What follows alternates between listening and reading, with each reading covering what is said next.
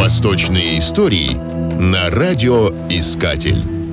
Весьма интересен в истории Востока тот факт, что арабские завоевания восьмого-девятого веков способствовали распространению персидского языка, фарси. Автохтонные, коренные жители Центральной Азии испокон веков говорили на иранских языках, принадлежащих к индоевропейской семье языков. Арабский же язык, как, впрочем, и иврит, принадлежит к семито-хамитской или афразийской языковой семье и не имеет ничего общего с иранским. После прихода арабских завоевателей в Центральную Азию в восьмом веке здесь стал активно распространяться ислам, в том числе и потому, что арабы сочетали принудительное военное подавление местного населения со, скажем так, экономической заинтересованностью. Принявший ислам освобождался от особого налога на немусульман. Более того, историк Наршахи повествует, что арабский военачальник Кутейба ибн Муслим предложил вознаграждение каждому, кто приходил в мечеть по пятницам.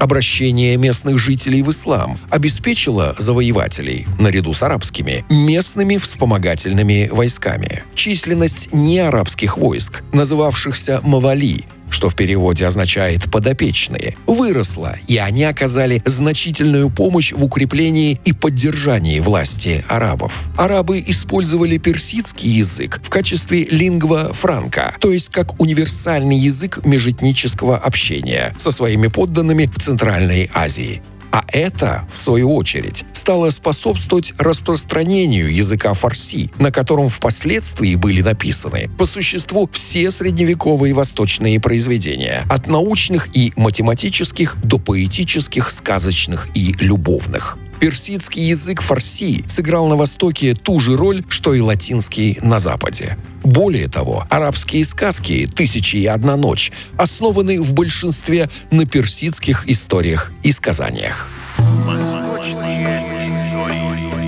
Восточные истории на радио «Искатель».